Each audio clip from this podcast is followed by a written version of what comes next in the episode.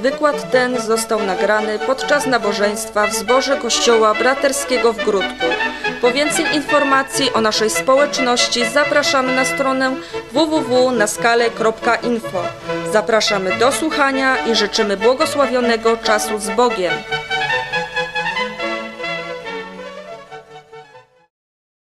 Chwała Jezusowi. Naprawdę chcę Bogu dziękować za to, co Pan dla mnie uczynił. I chociaż jeszcze czuć wakacje, patrząc na braki osobowe, czy to w chórze, czy w grupie, to też wiecie, kiedy wczoraj tak sobie siedziałem, modliłem się, patrzyłem na góry, widziałem też powoli, że zbliża się jesień. Widzę, że znowu przemija kolejny rok. I tak sobie zadawałem pytanie, ile w tym roku przeżyłem z Bogiem? Ile jestem bliżej Pana? Co w moim życiu Pan Bóg zmienił? Co w moim życiu zostało przez Niego dotknięte? Jakie dziedziny mojego życia zostały przez Niego zmienione? Czy zmieniłem się na lepsze? Czy też nieszczególnie? Czy jestem bliżej Jezusa niż byłem? Czy tylko więcej słów znam na pamięć? I kiedy patrzę w Słowo Boże, Słowo Boże niesie dla mnie posilenie, pocieszenie, pouczenie. I dzisiaj chciałbym znowu wrócić tam na górę do stóp Jezusa po właśnie Jego naukę i posilenie. Chciałbym wrócić do tego, co nazywamy, czy już niektórzy z Was zauważyłem, że poczytali i przychodzicie do mnie i mówicie faktycznie niezwykłe trzy rozdziały Słowa Bożego, które czytaliśmy czasami tyle lat w życiu, ale one ciągle mówią, ciągle coś nowego. Mateusza 5, 6, 7, 5, 6, 7 rozdział. Jak to nazwaliśmy tu, konstytucja Królestwa Bożego. Jeżeli chcesz wiedzieć, jak żyć w Królestwie Bożym, czym jest Królestwo Boże, co w nim jest dobre, co w nim jest złe, jaki charakter ma człowiek czy obywatel Królestwa Bożego, to piąty, szósty rozdział piąty, szósty, siódmy rozdział Ewangelii Mateusza jest dla ciebie. To jest dla tych, którzy są zainteresowani tym królestwem i ci, którzy są nim zainteresowani, powinni ten rozdział nie czytać, a rozważać. Nie czytać, a rozważać w modlitwie, wejść w niego, pozwolić, żeby słowa jak woda w gąbkę wsiąkały w was, aby wchodziły w was, aby was wypełniały. Chcę zachęcać was i cieszę się, że niektórzy z was próbują do tego, abyśmy się uczyli modlić ze Słowem Bożym. Abyście umieli znaleźć sobie miejsce na osobności. Ja systematycznie stosuję tą modlitwę, otworzyć fragment Słowa Bożego, zacząć się tym modlić. Czyńcie z Biblii to, co was wypełnia, to, co do was przemawia, to, co was zmienia. I wiecie, co się zaczyna dziać? Kiedy potem jedziesz samochodem, kiedy gdzieś później idziesz i zaczyna ten świat ciebie prowokować, popychać do takich samych zachowań jak oni, to Słowo wraca, ono się odzywa. Ono przypomina Tobie wszystko to, co przeżyłeś. Wracamy dzisiaj na górę. Mówiliśmy już o tym, że powinniśmy być ubodzy w duchu. Błogosławieni, czyli szczęśliwi. Słowo błogosławieni znaczy szczęśliwi. Błogosławieni w ubodzy w duchu i w czasie teraźniejszym było tam, że do nich należy królestwo. Powiedzieliśmy również, że błogosławieni ubodzy w duchu oznacza szczęśliwi, zależni od Boga. Ubodzy w duchu to są ludzie zależni od Boga. By być zależnym od Boga, trzeba zrezygnować ze swojego wielkiego ja. Trzeba zrezygnować z tego naszego obrażalstwa, zagniewania, tej ważności, tej, tej fasady tego, kto ja nie jestem, ile lat ja już coś robię, co ja już zrobiłem. Po prostu powiedzieć, Boże, zależy od Ciebie. Każde uderzenie serca. Każdemu z Was, którzy tu teraz siedzicie, serce bije, wiecie o tym? I Bóg wie, ile jeszcze to będzie działać. Każdy z Was, którzy tu siedzicie, oddychacie powietrzem i Bóg wie, ile jeszcze będziemy mieć ten dech. I błogosławieni ubodzy w duchu to są błogosławieni zależni od Boga, nie od swoich sił, gniewu, krzyku, pieniędzy, stanowiska, ale tacy jak dziecko, i mówiłem o dziecku, zależni tylko od Pana.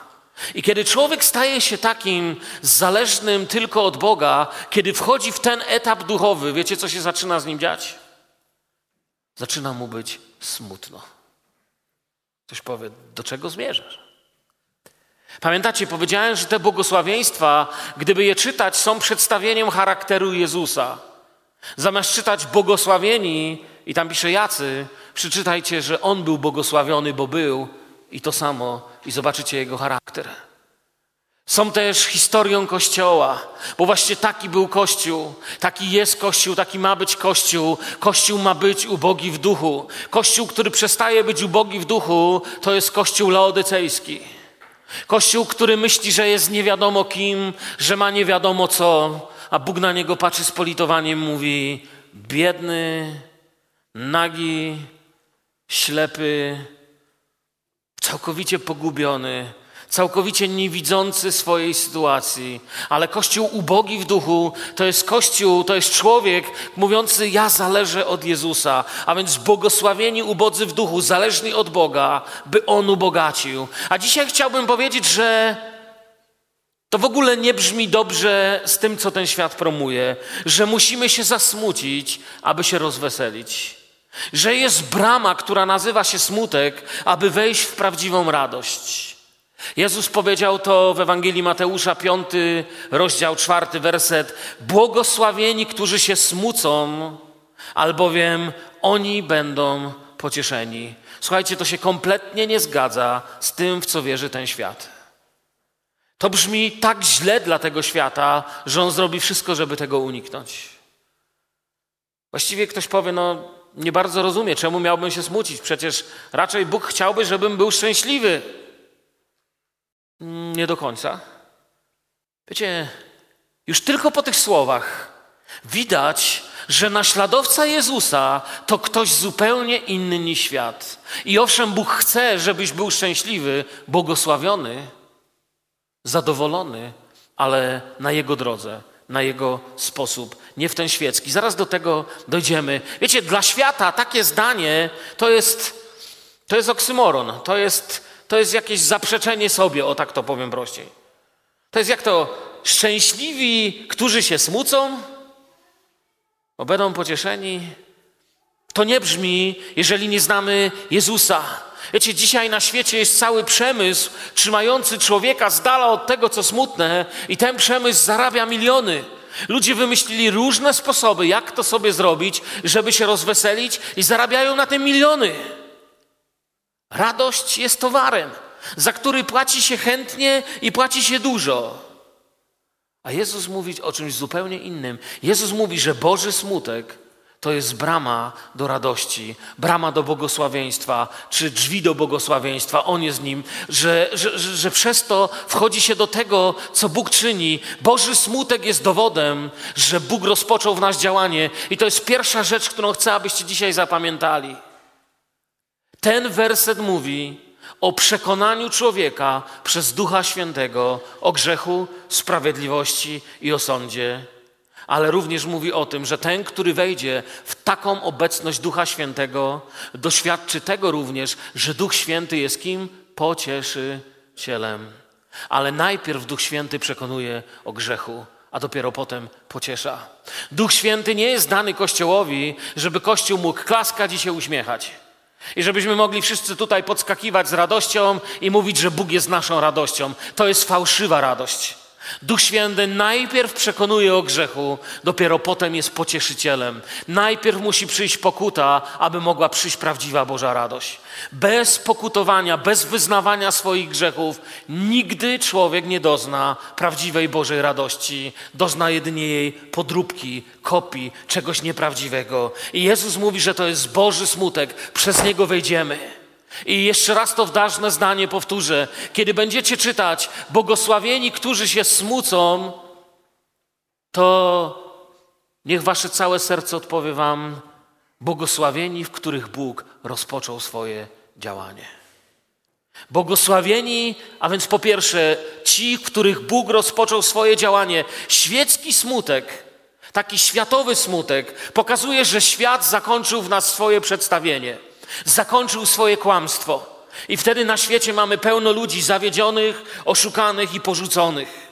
Słowo smucą się, błogosławieni, którzy się smucą. To słowo smucą oznacza, można by je przetłumaczyć jeszcze błogosławieni, zmęczeni trudem. Albo nawet wcześniej, błogosławieni, udręczeni, błogosławieni, utrapieni.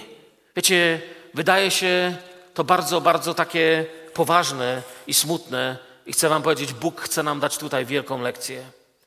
Ale zanim wejdziemy w to słowo, co Bóg nas tutaj uczy, parę myśli na marginesie chcę się z Wami podzielić. Po pierwsze, smutek sam w sobie może mieć dwa źródła. Smutek może pochodzić od Boga, albo smutek może być demoniczny. To jest to, co mówi nam Słowo Boże.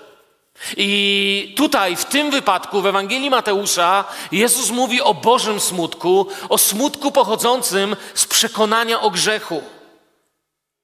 Chcę dzisiaj Wam powiedzieć bardzo ważne słowa. To, co Wam dzisiaj powiem, co usłyszycie dzisiaj z tej kazalnicy, jest fundamentem być albo nie być, jest fundamentem tego, kim naprawdę jesteśmy w Jezusie Chrystusie.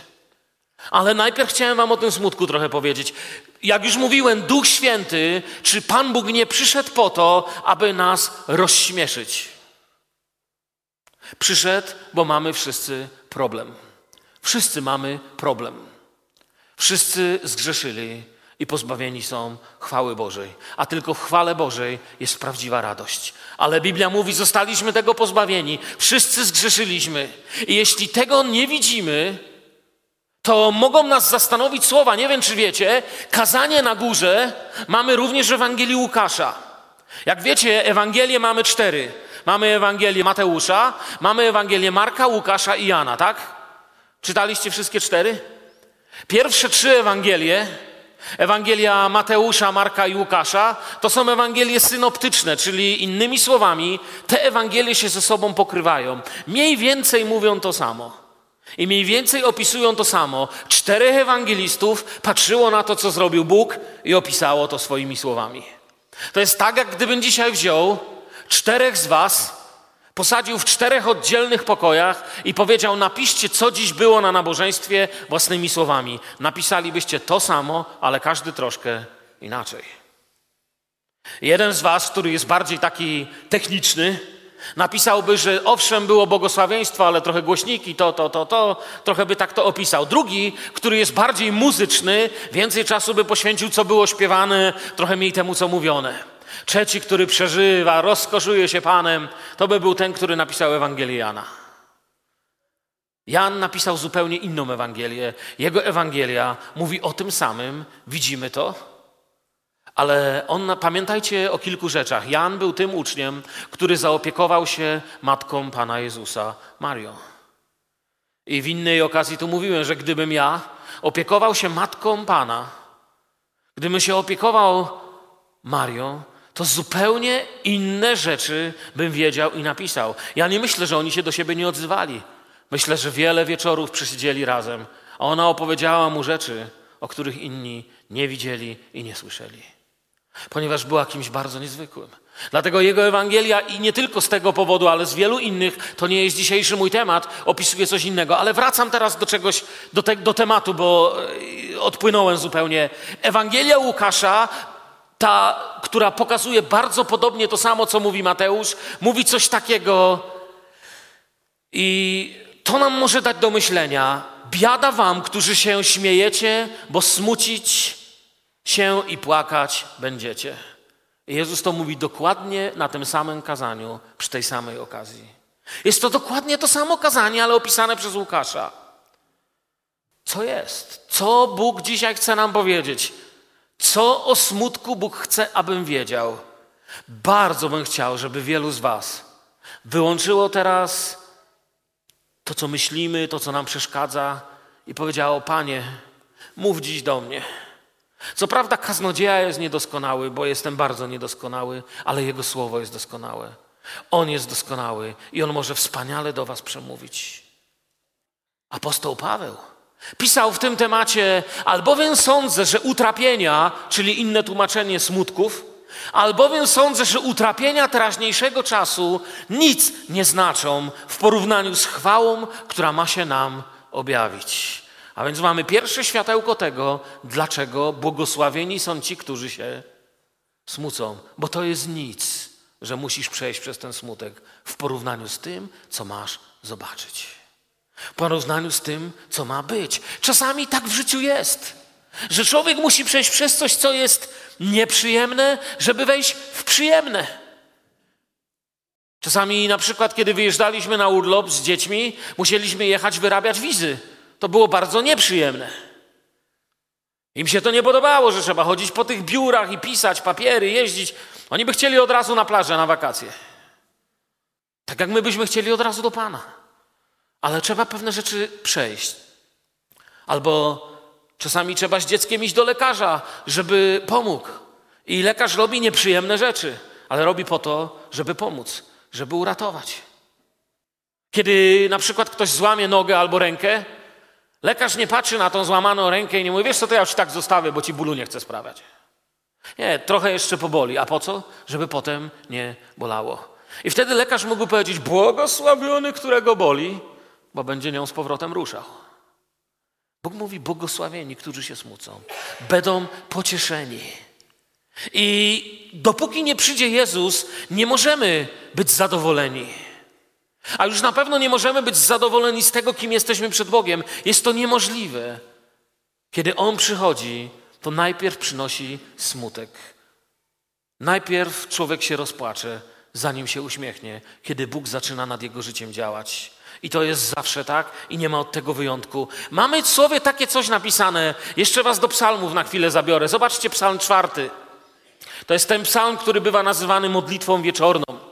Jak wiecie, psalm piąty to jest modlitwa poranna, psalm czwarty modlitwa wieczorna. Wielu pyta, a któż nam pokaże szczęście?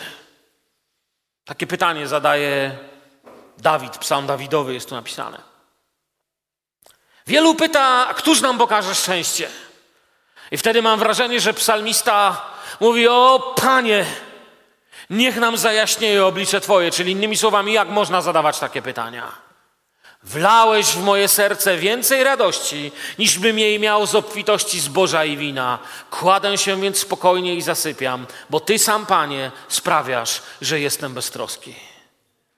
Panie, dałeś mi radość jak można o tym nie wiedzieć, mówi.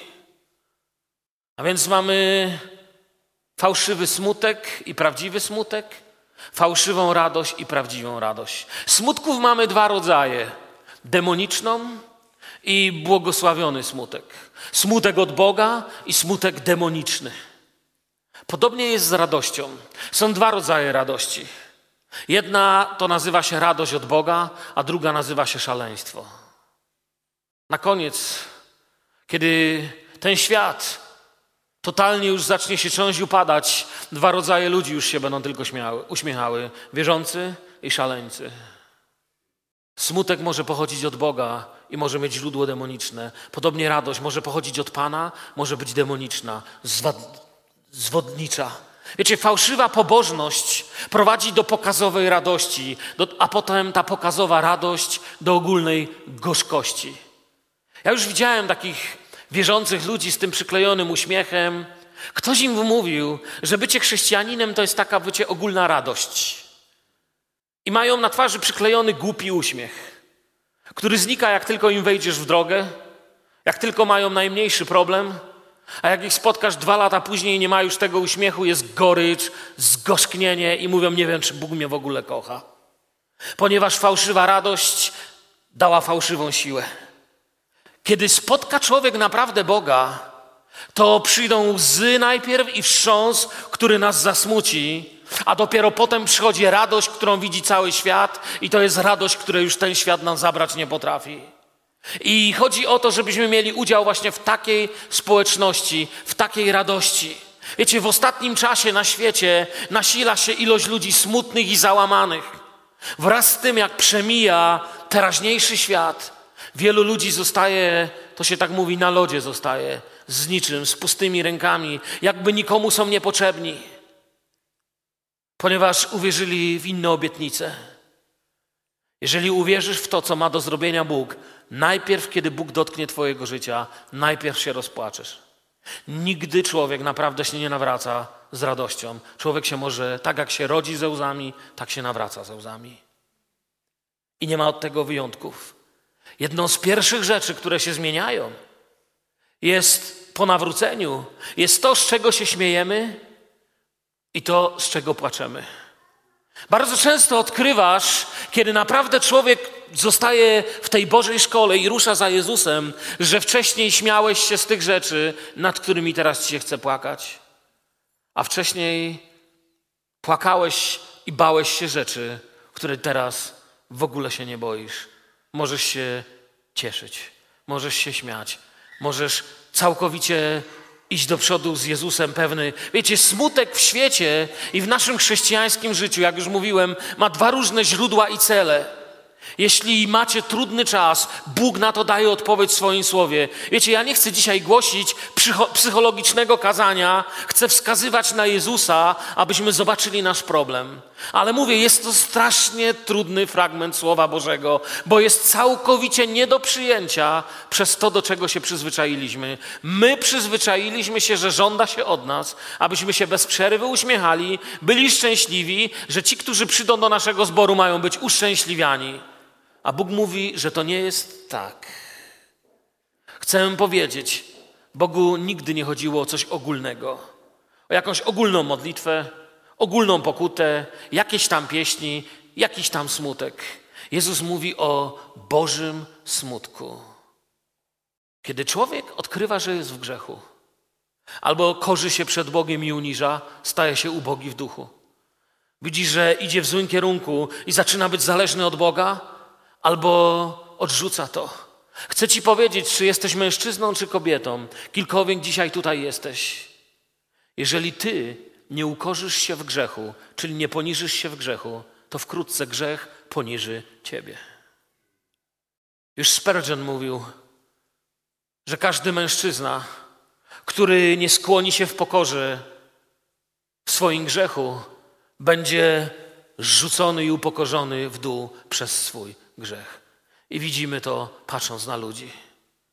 Jeżeli my nie uniżymy się przed Bogiem w grzechach, grzechy uniżą nas i zaczną nami poniewierać. Dlatego powiedzmy jasno, smutek pojawi się w naszym życiu, ale jaki?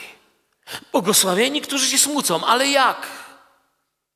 Kiedy przychodzi w nasze życie Bóg, jego dzieło może nas zasmucać, bo widzimy, jak wiele nam brakuje. Staje się ubogi w duchu. Pan zaczyna mi pokazywać swoje słowo, kim jest, jaki jest święty, i robi mi się smutno. Widzę, Panie, tyle razy Ciebie zawiodłem. Ty chciałeś miłości, a ja chciałem tylko siebie kochać. Ty chciałeś wybaczenia, a ja jestem pamiętliwy. Ty chciałeś łagodności, a ja zaciskam pięści. Ty chciałeś sprawiedliwości, a ja chcę, żeby moje było u góry. Smutno mi jest, Panie, gdy patrzę, kim Ty jesteś i co ja zrobiłem. I to jest ten właściwy smutek. Kiedy Bóg nie zadziała w naszym życiu, kiedy rzucimy to, to też nas doprowadzi do smutku, bo wtedy zostaniemy ludźmi bez szansy. Apostoł Paweł w drugim liście do Koryntian wiele pisze o radości, smutkach. Nie będę całości czytał, przeczytam jeden werset, ale myślę, że powinniście zobaczyć na, na całość. Albowiem smutek, który jest według Boga, sprawia co? Upamiętanie ku zbawieniu i nikt go nie żałuje. Smutek zaś światowy sprawia śmierć. Smutek od Boga i smutek światowy, albo jak wolicie inaczej, smutek demoniczny. To są wersety o smutku i radości. Dzisiaj, gdybyście poczytali dokładnie ten list, to dzisiaj Paweł zostałby za taki list oskarżony przez ludzi o negatywne myślenie. Ponieważ egoistyczna natura człowieka nie wierzy w owoc. Ponieważ nasze ja bez krzyża zadowala się, żeby teraz mi było dobrze. Pyszne ja chcę, szanujcie mnie, czcijcie mnie, żebyście mnie widzieli. I nie radzę, żeby ktoś nie zauważył, jaki jestem wspaniały. A Bóg mówi: idźcie w ślady Jezusa, uczcie się ode mnie, zobaczcie, jaki jestem. A więc zanim wrócę do tego Mateusza, jeszcze parę słów. Popatrzmy trochę na smutek demoniczny. Co się z niego wyłania? To jest taki smutek, jakby człowiek zanurzał się ciągłą ciemność. Jeśli zdecydujemy się trwać w nieprawdziwej radości, pojawi się prawdziwy smutek. Nieprawdziwa radość niesie prawdziwy smutek. Prawdziwy smutek niesie prawdziwą radość. Nieprawdziwa radość prowadzi do prawdziwego smutku, a stamtąd do szaleństwa. Świat proponuje swoje rozśmieszacze, swoje wyjścia. Świat mówi: upij się, naćpaj się narkotyków. A jeżeli ktoś jest za inteligentny, żeby się upić albo naćpać, to świat proponuje modlitwę do Boga, który nazywa się moje wewnętrzne ja, medytację transcendentalną, jogę. Siądź, rozluźnij się. Medytuj, zgłębiaj swoje ja, będziesz szczęśliwy. Zacznij czcić Boga, którym jesteś, mówi świat. I wyciąga ofiarę bardzo wysoko, czy przez jogę, czy przez alkoholizm. Wiecie, yoga jest jednym z najbardziej zakłamanych religii, bo jest to religia sprzedawana światu jako filozofia. W wielu miejscach w telewizji gwiazdy muzyki, sportu mówią: A ja czytam horoskopy, uprawiam jogę, wywołuję duchy, korzystam z wróżki, i to się traktuje jako taką zabawę. Rodzaj filozofii. Oczywiście pomieszałem teraz wszystko z wszystkim, ale to jest z tego samego źródła. Od anioła ciemności, o którym Biblia mówi, że jest kłamcą, od ojca kłamstwa, od diabła. Wszystkie te rozśmieszacze sztuczne wynoszą człowieka w górę tylko w jednym celu. Przypominają troszeczkę samolot, który wynosi w górę, żeby kiedy już będzie dość wysoko, rzucić w dół bez spadochronu. Jeżeli pozwolisz, żeby sztuczny, sztuczna radość, nieprawdziwe pocieszenie używało Twojego życia, które dał Ci Bóg, używało Twoich rąk, które dał Ci Bóg, używało Ciebie, diabeł zastosuje to, co stosuje zawsze. Kiedy widzę takich ludzi, to zawsze mówię to samo. Diabeł ma zasadę, wiecie jak ona się nazywa? Na cytrynkę. Wiecie co to znaczy? Wiecie co się robi z cytryną? Z lemonem? Wyciska się ją. A kiedy się z niej już wszystko wyciśnie, to co zrobimy? Stawiamy ją na półce, żeby ją pokolenia widziały? Wyrzucamy. Wiecie, ile takich cytryn spotkałem w moim życiu? Diabeł użył, wycisnął do końca, a potem lekką ręką wyrzucił na śmietnik. Narkotyki dają poczucie zlotu. Ciemność przychodzi potem, kiedy ktoś podaje pierwszy raz. Nigdy nie mówi, że podaje ci śmierć. Mówi, rozluźnij się. Wszystkie używki, wiecie, wszystko, co zabija na świecie ludzi, przynosi miliony. Wiecie, na czym najłatwiej zarobić miliony, miliony, miliony dolarów, koron, złotych czy euro? Na tym, co zabija ludzi. To są najbardziej płatne zajęcia tego świata, ponieważ Bogiem tego świata jest szatan. Jezus powiedział: Książę tego świata nadchodzi, ale nie ma on nic do mnie. Bo ten świat należy do Pana, bezprawnie zagarnięty. I on przegrał, na Golgocie przegrał, ale toczy swój biznes aż do swojego marnego końca. Najlepiej zarobić dzisiaj, wiecie na czym? Na handlu bronią, na handlu narkotykami, na handlu alkoholem, na handlu ludzi, na pornografii i na papierosach, to jeszcze do niedawna. Wszystko, co zabija, przynosi honory w tym świecie. To, co buduje, mniej. Wódkę, kiedy ludzie piją, ona śpiewa w nich. Czy kiedy pracowałem w pracy, ileż to razy to uczucie towarzyszyło wielu z Was, którzy nie pochodzicie z chrześcijańskich rodzin, wiecie jak działa alkohol, prawda? Kiedy alkohol się pije w sobotę, to on w człowieku tańczy. Spotkaliście kiedyś pijaka? Wiesz, pijak wszystko może, on jest najszczęśliwszy człowiek świata. Ja nieraz spotkałem na ulicy pijaka, rzekł, panie, wszystko mogę. Ale w sobotę rano, kiedy się budzi, albo w niedzielę rano, nic już nie może. Cały jego świat jest spalonym teatrem. Musi się znów napić, żeby coś mógł. Żyje z smutku i ciągle sztucznie się pociesza i prawdziwie smuci. Ciągle coś nie gra.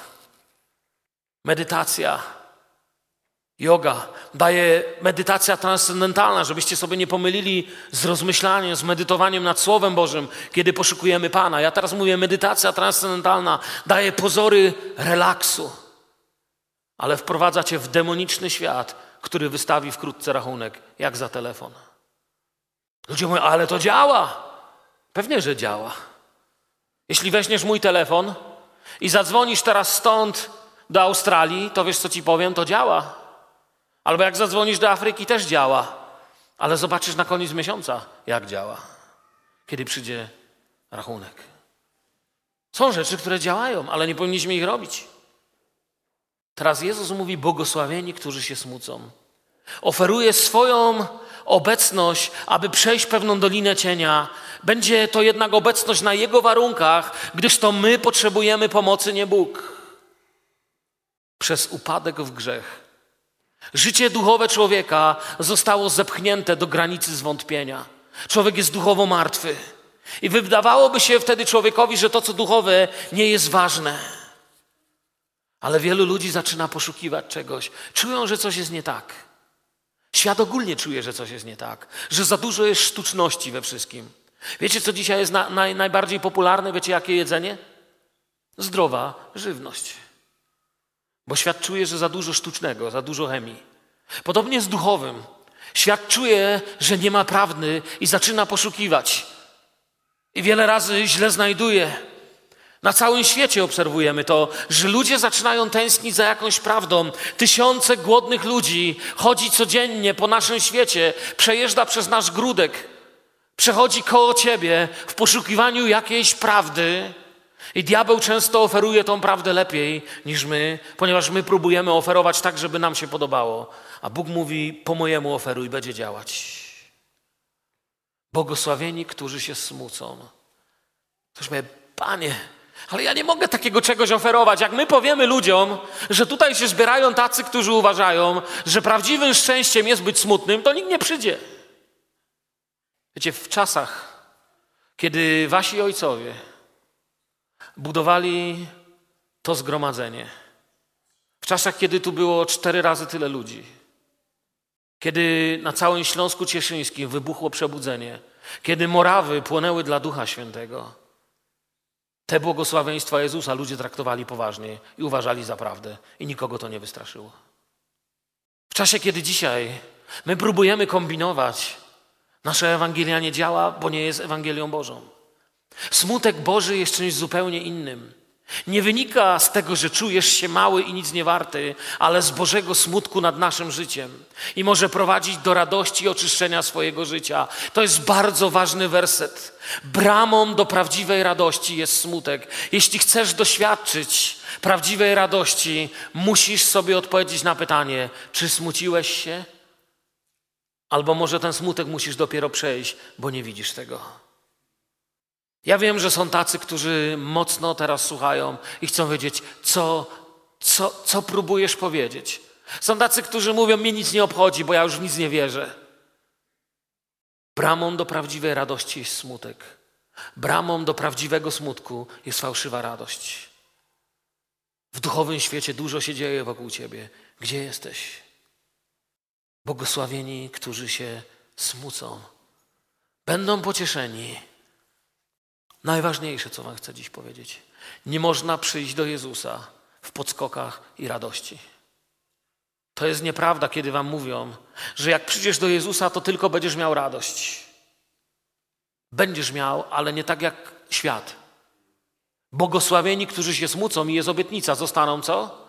Pocieszeni, jest radość. Ale nie można przyjść do Jezusa w podskokach i radości. Kiedy siądziesz przed Panem, to bez względu na to, czy jesteś tutaj i chodzisz do zboru miesiąc, czy jesteś pastorem, czy jesteś biskupem, kim byś nie był, kiedy stajesz przed Panem i otwierasz się i modlisz się tą najodważniejszą modlitwą świata, Boże, pokaż mi mnie takim, jakim Ty mnie widzisz, a nie takim, za jakiego ja się mam. Odważysz się tak pomodlić? Pokaż mi, Panie, jak Ty mnie widzisz, a nie za kogo ja siebie mam. Niedawno przyszedłem tutaj i zacząłem się modlić. Mówię, Panie, pokaż mi mnie tak, jak mnie widzisz. I wiele w tym, co widzę, nie przynosi mi wcale powodu do radości. Ktoś powie, przecież jesteś kaznodzieją, pastorem, powinieneś być w porządku. Powinienem, ale nie jestem. Bóg mi pokazuje wiele rzeczy, które muszę usunąć i wyznać w moim życiu. Ciągle. Ciągle nie usłyszałem od Pana Boga, wiesz co, Mirek, no jesteś prawy jak Jezus. Niestety. Ale zobaczyłem rzeczy, które mnie zasmucają. Nie można przyjść do Jezusa w podskokach radości. Do Jezusa zawsze przychodzi się we łzach, szczególnie ten pierwszy raz, szczególnie kiedy zgrzeszysz. Bo do Jezusa z radością przychodzi się dopiero wtedy, kiedy święta krew Jezusa oczyści cię z wszelkiego grzechu, kiedy napełni cię Duch Święty, kiedy zaczniemy jako zgromadzenie przestać się bać wznieść rękę, przestać się bać modlić w Duchu Świętym, kiedy przestaniemy ograniczać, kiedy uwierzycie, że pieśni chwały, modlitwy, chór, wszystko co tu się dzieje ma się dziać na Bożą chwałę. Ma się dziać, żeby wasze serca oddychały Duchem Świętym. Wtedy przychodzi prawdziwa radość. Duchowy świat naszych czasów kipi od życia Bożego. Ale wracam do tego, kiedy przychodzę do Jezusa pierwszy raz. Ten pierwszy, pierwszy, pierwszy. To nie można się śmiać, bo nie masz czego. Kiedy pierwszy raz człowiek zgina kolana, codziennie na tej ziemi 60 tysięcy ludzi oddaje swoje życie Jezusowi. Takie przeczytałem statystyki. Szczególnie najwięcej w Chiny i Ameryka Południowa. Codziennie 60 tysięcy ludzi jest przekonanych przez Ducha Świętego o grzechu, sprawiedliwości i o sądzie. Pan im pokazuje, zobacz. I wtedy zaczynają mówić, jak ta niesamowita stara pieśń Haliny Kudzin, pamiętacie? To nie gwoździe cię trzymały, lecz mój grzech. Czy można się wtedy śmiać? Człowiek musi dojść w to miejsce. Nie da się inaczej. Bez przekonania o grzechu nie będziesz radosnym chrześcijaninem. Jest radość w Jezusie, ale bramą jest przekonanie o grzechu i pokuta. Bez pokuty stajemy się tylko członkami Kościoła. Można zostać członkiem Kościoła w sensie kartoteki na papierze. Wiecie, nasza kartoteka tutaj może spuchnąć, ale kiedyś sobie pomyślałem, ciekawe co by było, gdyby na nasze starszostwo przyszedł kiedyś Pan Jezus osobiście. Powiedziałby: Wyciągcie mi tu na chwilę waszą kartotekę. I tak przeleciałby palcami po tej kartotece i wyciągnąłby i powiedziałby: Ci są moi, co zamierzacie zrobić z tymi? Bo zapisać się to nie to samo, co być zapisanym w księdze baranka. A żeby być zapisanym w księdze baranka, trzeba narodzić się na nowo. Musi się człowiek narodzić na nowo. A żeby narodził się na nowo, musi przejść bóle rodzenia. Żeby wszedł w te bóle rodzenia, musi wejść w przekonanie o grzechu. Musi być w Twoim życiu taki moment, kiedy Duch Święty przyjdzie i pokaże Ci Golgotę. Jest tylko jeden rodzaj prawdziwego nawrócenia i ci ludzie zostają wierzącymi do końca życia. Inni odpadają, jak coś jest nie tak. Prawdziwe nawrócenie dokonuje się tylko u stóp krzyża. Tylko kiedy zobaczysz realność Golgoty. Kiedy pyszny mąż, pyszna żona, kiedy ojcowie, mamy, dzieci nasze, córki nasze, synowie nasi, kiedy nasze twarde kolana zegną się i kiedy zobaczysz, jak mężczyzna płacze. Wtedy okazuje się, że mężczyzna płacze, kobieta płacze, dziecko płacze, że pod krzyżem Golgoty tłumy biją się w pierś, że tam jest miejsce, gdzie naprawdę zobaczysz początek drogi. Krzyż jest mocą Bożą dla tych, którzy dostępują zbawienia. Musisz się tam znaleźć. Tam odkryjesz, że płaczesz nareszcie pierwszy raz. Nie dlatego, że coś jest nie tak, jak chciałeś, ale dlatego, że zobaczysz Boga, który wyciąga do człowieka rękę i mówi: Poszukuję ciebie. I zobaczysz, że my przybiliśmy go do krzyża. Kiedy tam się jest w tamtym miejscu w modlitwie i to się doświadcza, to zobaczę, że ja tam stałem obok tych Rzymian że gdyby zbadać ten młotek, który przybijał gwoździe, tam na nim są moje odciski palców. Kiedy słychać tłum, który krzyczy ukrzyżuj go, głos Mirka Kulca brzmi głośno w tym tłumie. Kiedy słychać, jak tłum krzyczy precz z nim, zabierzcie go na krzyż z nim, nagle odkrywam, że to jest to, co mój grzech zrobił. I wtedy zaczynam rozumieć, błogosławieni ubodzy w duchu, To są ci, którzy nareszcie zrozumieli, bez Boga nic nie mogę. A więc, Panie, co z Tobą? A on wtedy mówi: Mirek, Ty, kimkolwiek jesteś dzisiaj, spójrz na Golgotę. I wtedy błogosławieni, którzy się smucą, bo już żadnej radości w nas nie ma. Dzisiaj się o tym nie głosi.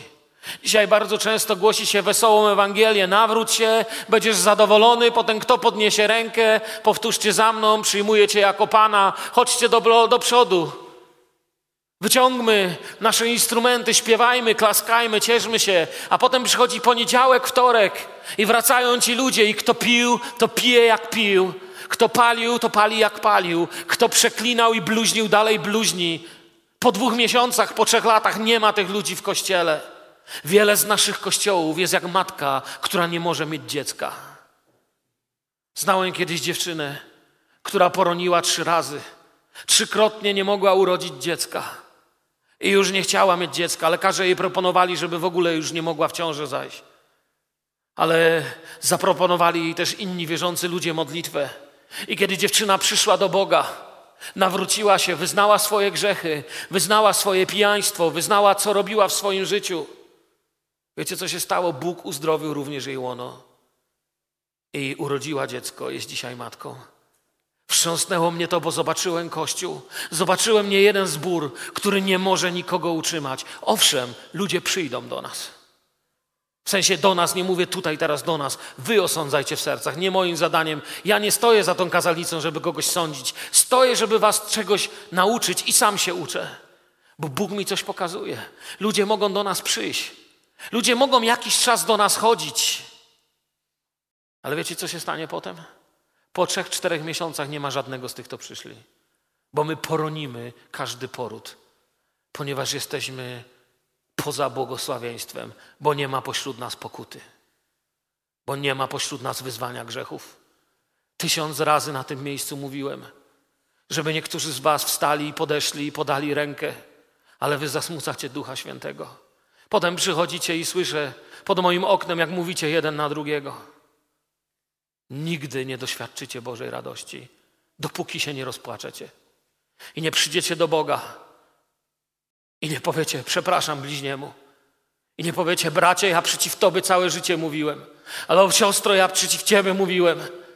Nigdy się o Ciebie nie modliłem, ale dużo o Tobie mówiłem. Nie powinniśmy tak, bracia i siostry, żyć. Błogosławieni, którzy się smucą nad sobą, zostaną pocieszeni. Bo będziemy kościołem, który poroni każdy poród. Przyjdzie nowy człowiek, urodzi się, przyjmie Jezusa, Przyjmie Pana Jezusa, będzie tu chodził 3-4 miesiące, a potem sobie pójdzie. Nie dlatego, że wszyscy jesteśmy, coś nie tak jest z nami. I ja jeszcze raz mówię, nie stałem. Jeśli ktoś mnie zrozumie, że stoję tu, żebym osądzał, tak nie jest. Mnie jest strasznie też ciężko. Przeze mnie wielu ludzi zgorszyło się i nie zobaczyło Jezusa, bo mi się wydawało, że mam rację. W moim życiu nie jednego człowieka obraziłem. I mocno do mnie Duch Święty ostatnio w lesie przemówił. Błogosławieni, którzy się smucą. Przyjdź do mnie i wyznaj swoje grzechy. Zobacz na Golgotę. Dam ci prawdziwe łzy i będziesz szczęśliwy. Wiecie co? Kiedy się w lesie wstaje z kolan i kiedy płaczesz prawdziwymi łzami, wracasz do domu szczęśliwy. Po raz pierwszy w życiu wracasz do domu szczęśliwy. Nareszcie czujesz, że naprawdę Duch Święty Ciebie dotknął. Nareszcie patrzysz na ludzi i mówisz: Boże, ja ich kocham. Wiecie o czym ja teraz mówię? Żebyśmy wszyscy poszli za tym. Będę dalej do Was mówił. Gódźcie się, jednajcie się, wybaczajcie sobie, błogosławcie się. Miejcie odwagę objąć bliźniego i powiedzieć, czy mogę się o Ciebie pomodlić. Błogosławcie dzieci, które przebiegają koło Was. To jest niesamowite, kiedy Bóg Wam pokaże, jak wiele warty jest człowiek. Do Jezusa nie przychodzi się pierwszy raz ze śmiechem. Bo gdy człowiek zobaczył, co robi i co zrobił, to nie może się śmiać. Wiecie, co jest piękne w małych dzieciach? Pamiętacie, mówiłem Wam o małych dzieciach. W małych dzieciach jest piękne to, że kiedy mojego malucha złapałem na czymś, na jakimś złym, co zrobił, na jakimś tam maleńkim przestępstwie. I on zobaczył, że wszystko widać i już nic się nie da ukryć. A już nawet się nie da okłamać, nic się nie da zrobić. Wiecie, co zrobił? Rozpłakał się. No bo już się nic nie dało schować. A wiecie, co człowiek wtedy robi? Wtedy go przytulasz i rozmawiasz z nim, żeby tego nie robił. Wtedy niesiesz mu już pocieszenie. Gdybyśmy sami siebie osądzali, nie podlegalibyśmy sądowi. Stalibyśmy się jak małe dzieci, które mówią: Ojcze, zasmuciliśmy Cię tyle razy. Nasze usta mówią niepotrzebne rzeczy. Mówimy o naszych bliźnich, ale zamiast rozmawiać z Bogiem o ludziach, rozmawiamy z ludźmi o ludziach i o innych. Prawdziwa radość może przyjść tylko po prawdziwej pokucie. To jest najważniejsze zdanie mojego kazania. Zdaję sobie sprawę, że być może nie każdemu się spodoba to, co dziś powiedziałem. Ale jeżeli możecie mi z Biblią w ręku udowodnić, że może przyjść inaczej prawdziwa radość niż przez wyznanie swoich grzechów przed Bożym obliczem, to przyjdźcie i powiedzcie, że źle głosiłem. A za tydzień wyjdę i przeproszę cały zbór, że źle głosiłem. Wierzę, że prawdziwa radość może przyjść tylko przez pokutę. To jest najważniejsze, co Wam chciałem powiedzieć. Wierzę, że mamy być miejscem radości. Próba posiadania innej radości jest próbą obejścia Jezusa. To, co Jezus mówi, błogosławieni, którzy się smucą, jest naszym szczęściem. Jeżeli czujesz w swoim sercu Boży smutek, nie mówię teraz demoniczny smutek, demoniczny smutek, bo ktoś obraził moje ja, bo ktoś dotknął mnie, jak śmiał w ogóle mi coś ktoś zrobić. To jest demoniczny smutek. Ja mówię o Bożym smutku. Jeśli czujesz w swoim sercu Boży smutek, to już dzisiaj ci mówię, że możesz się cieszyć. Boży smutek jest znakiem tego, że Bóg się nad nami smuci i że Bóg rozpoczął działanie w naszym życiu. Bóg się nie cieszy z tego, co czasem robimy. Bóg się nie cieszy z naszych plotek, z oczerniania z tego, że nie możemy stać się miejscem, gdzie grzesznik może znaleźć pokój, ponieważ my swojego świętego spokoju szukamy. Bóg się nad tym nie cieszy. Ale Bóg się zaczyna smucić, a jeśli do Niego przyjdziesz i wyznajesz Mu grzechy, smucisz się razem z Nim i wtedy przyjdzie pocieszenie. Kiedy widzę, kim On jest i co ja wyrabiam z życiem, gdy widzę, kim On jest i do czego ja jestem zdolny, zadaję sobie pytanie. Zachęcam Was wielu sam to zrobiłem. Siądźcie w modlitwie kiedyś przed Panem. Przeczytajcie te błogosławieństwa, a potem zadaj sobie pytanie. Ja sobie zadałem pytanie. Dlaczego jestem nerwowy? Dlaczego jestem popędliwy? Dlaczego jestem zagniewany? Dlaczego jestem tak często niecierpliwy?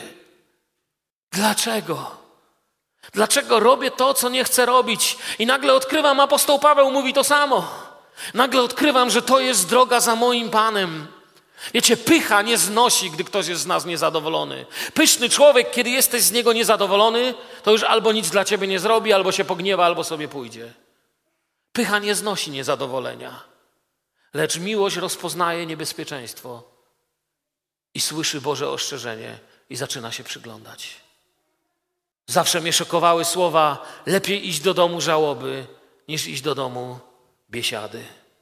Bo tam widzi się kres wszystkich ludzi, a żyjący powinien brać to sobie do serca. Lepszy jest smutek niż śmiech, bo gdy smutek jest na twarzy, serce staje się lepsze. Serce mądrych jest w domu żałoby, lecz serce głupich w domu wesela. Nie rozumiałem tych słów. Zadawałem sobie pytanie zawsze: Boże, to co, ty jednak chcesz, żebym smutny żył? A przecież słyszałem, że Ewangelia jest Ewangelią radości. I nagle zrozumiałem. Bóg nie mówi, że chce, żebym smutny żył. Bóg mówi, ja nie chcę, żebyś smutno umarł. Błogosławieni, którzy się smucą. Zobacz, kim jesteś. Ja ci dam nowe życie, nową drogę. Będziesz całkowicie wolny. Tacy ludzie niosą błogosławieństwo. Nic mnie bardziej nie błogosławiło niż ci pośród was. I ja próbuję to samo. Może nie tak dobrze jak wy, ale też próbuję. Są tutaj na sali ludzie, którzy przynieśli w moje życie wiele radości. Wielu z Was, tym, co zrobiliście, co powiedzieliście, co przeżywacie z Bogiem. To jest niesamowite, jak Pan Bóg zmienia wielu z Was. Jak Bóg dotyka się. Wiecie, jesteście ludźmi, po których mogę powiedzieć, że byliście w piecu. Jesteście tak piękni, jak świeżo upiecony chleb. Ale chleb się piecze w piecu, a chrześcijanin kształtuje się w smutku nad swoimi grzechami. I wtedy staje się człowiekiem radości. Wtedy dopiero naprawdę niesie radość. Wtedy nie musi udawać radości. Na co może uskarżać się człowiek, póki żyje? Niech się uskarża na swoje grzechy, mówi Biblia. Niech to będzie powodem narzekania. Niech dzisiaj pośród Was będą tacy, którzy powiedzą: Więcej nie będę narzekał, dlatego że ktoś nie zrobił to, co ja chciałem. Więcej nikt mnie nie usłyszy, jak plotkuję, jak mówię źle przeciw mojemu bliźniemu. Więcej nikt nie zobaczy mnie, jak jestem czymś innym niż naśladowcą Jezusa. Z taką modlitwą, jak wyjdziesz z tego miejsca, to wiesz, co robisz? Kiedy wyznajesz swoje grzechy, kiedy starasz się być bliskim naśladowcą Jezusa, przypomnę wam taką starą pieśń. Myślę, że też ją śpiewaliście. W Polsce kiedyś ją bardzo śpiewano, dzisiaj się mniej ją śpiewa. Pieszcie szaty, blisko dzień wesela. Ta pieśń była oblubieniec czeka już. Pieszcie szaty, blisko dzień wesela. Jest radość w Bogu. Moje dzisiejsze nauczanie nie było o tym, że macie się smucić, ale moje dzisiejsze nauczanie mówiło o tym, usuńcie to, co niesie smutek i łzy naszych bliźnich i tych, których znamy. Usuńcie to, co niesie zniechęcenie i smutek w wasze życie, a wtedy poznacie prawdziwą Bożą radość. Nie da się inaczej przyjść do Pana Jezusa, niż doświadczając smutku z powodu swoich grzechów, a wtedy doświadczycie radości z powodu zbawienia. Ja dziś nie mówiłem o smutku, ja mówiłem o radości, ale ze smutną miną, bo jestem niezadowolony z tego, kim jestem. Jestem w służbie 20 lat i nagle odkrywam, że bardzo niedoskonały ze mnie sługa Boży. Że, że właściwie jestem jednym z tych, co powinni wyjść do przodu i powiedzieć: Panie, ile z tych 20 lat zmarnowałem? Nie wiem, ile jesteś wierzący i co zrobiłeś. Każdy z nas mógłby wypisać swoje zasługi, ale one są nic nie warte. Jezus mówi to prawdziwe, kiedy zrozumiesz, kim jest Bóg, sprawi, że powiesz: Marny ze mnie sługa, Panie. Wszystko, co mam, jest Twoje. Zrobiłem coś, ale wiesz dlaczego? Panie, miałem Twój oddech w piersi, bo Tyś we mnie tchnął życie. Serce mi biło, bo Tyś mnie chronił. Nie jeden raz w życiu przeżyłem, boś mnie osłonił. Panie, moje życie jest Twoim. Zmieniaj mnie. Panie, chcę się oczyszczać na dzień Twojego przyjścia. Chcę być szczęśliwy. Ja chcę być szczęśliwy, a Ty? Nie ma tu chyba nikogo, kto nie chce być szczęśliwy, ale twórzmy miejsce szczęścia według Bożej recepty. Trzeba wejść przez te drzwi. Smutny jest, kim jestem. Panie, smutno mi. Smutno mi z tych niewybaczeń. Jeszcze raz zachęcam tych z Was, którzy czują niechęć do swojego bliźniego. Dzisiaj po nabożeństwie podejdźcie do tego, do kogo czujecie niechęć. Podajcie mu rękę i przeproście go. Czemu by tego nie zrobić?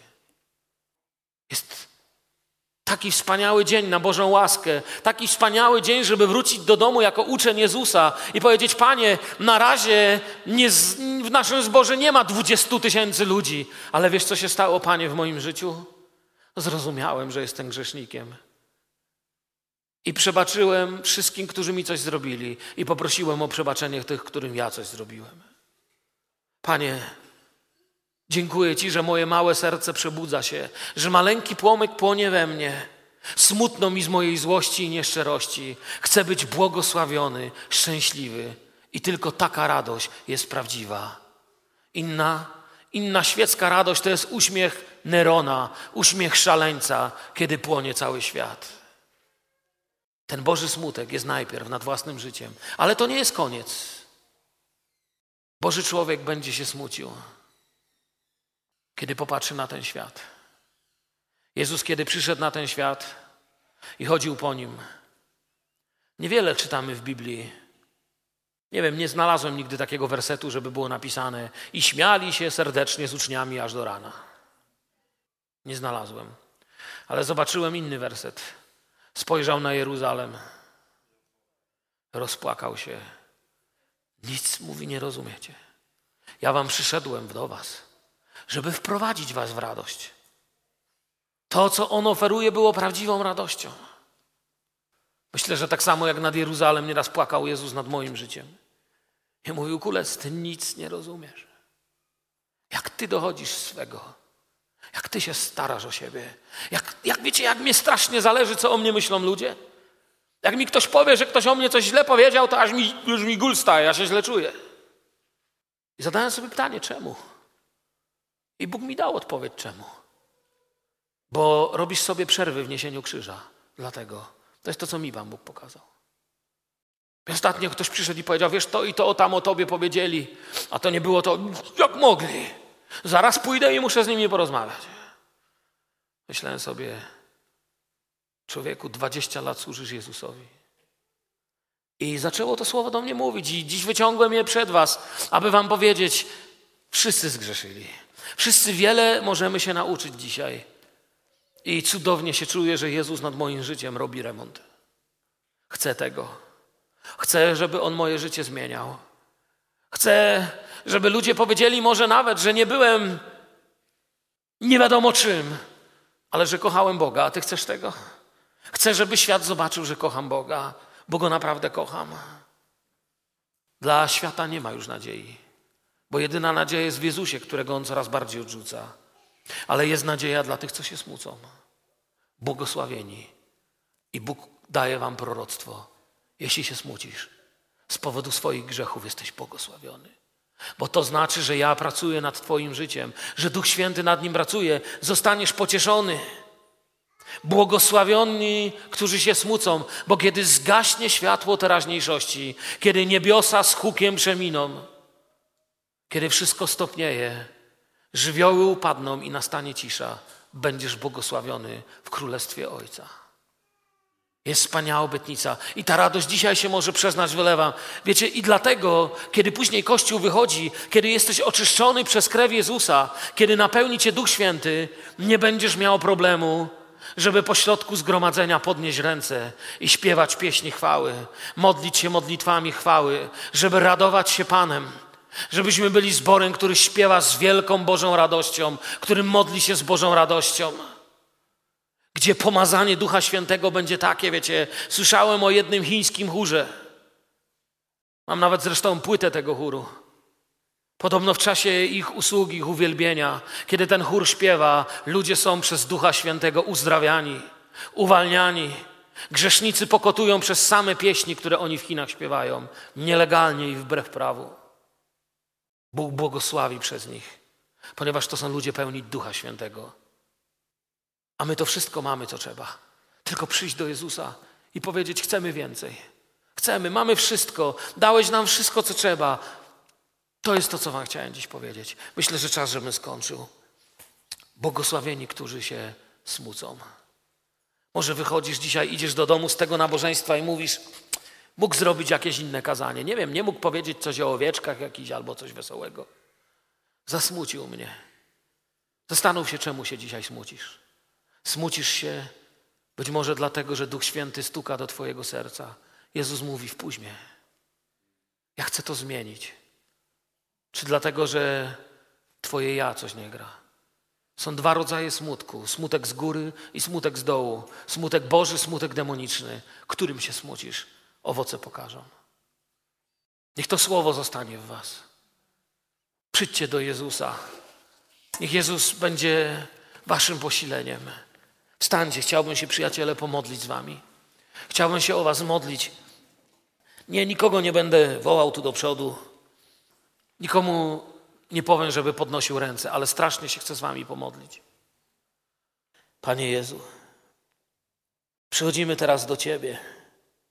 I prosimy Ciebie, abyś zmieniał nasze serca na Twoje podobieństwo.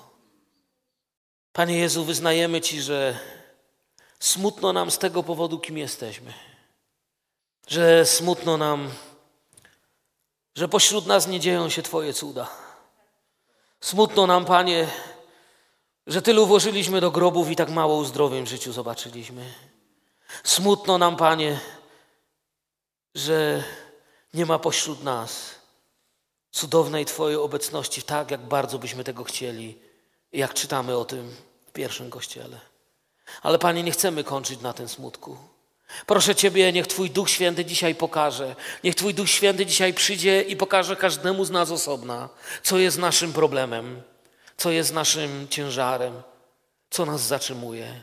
Prosimy Cię, by to miejsce stało się domem radości Bożej. Prosimy Ciebie, aby to miejsce stało się miejscem prawdziwej chwały Bożej. Nie miejscem, gdzie robią coś ludzie w jednym czy w innym stylu, ale miejscem, gdzie Ty czynisz Twoje wielkie rzeczy. Wywyższam Ciebie i dziękuję Tobie, Panie. Dziękuję Ci dziś za smutek. Za łzy Ci dziękuję. I za Golgotę Ci dziękuję. Tobie chwała niech będzie i cześć. Amen.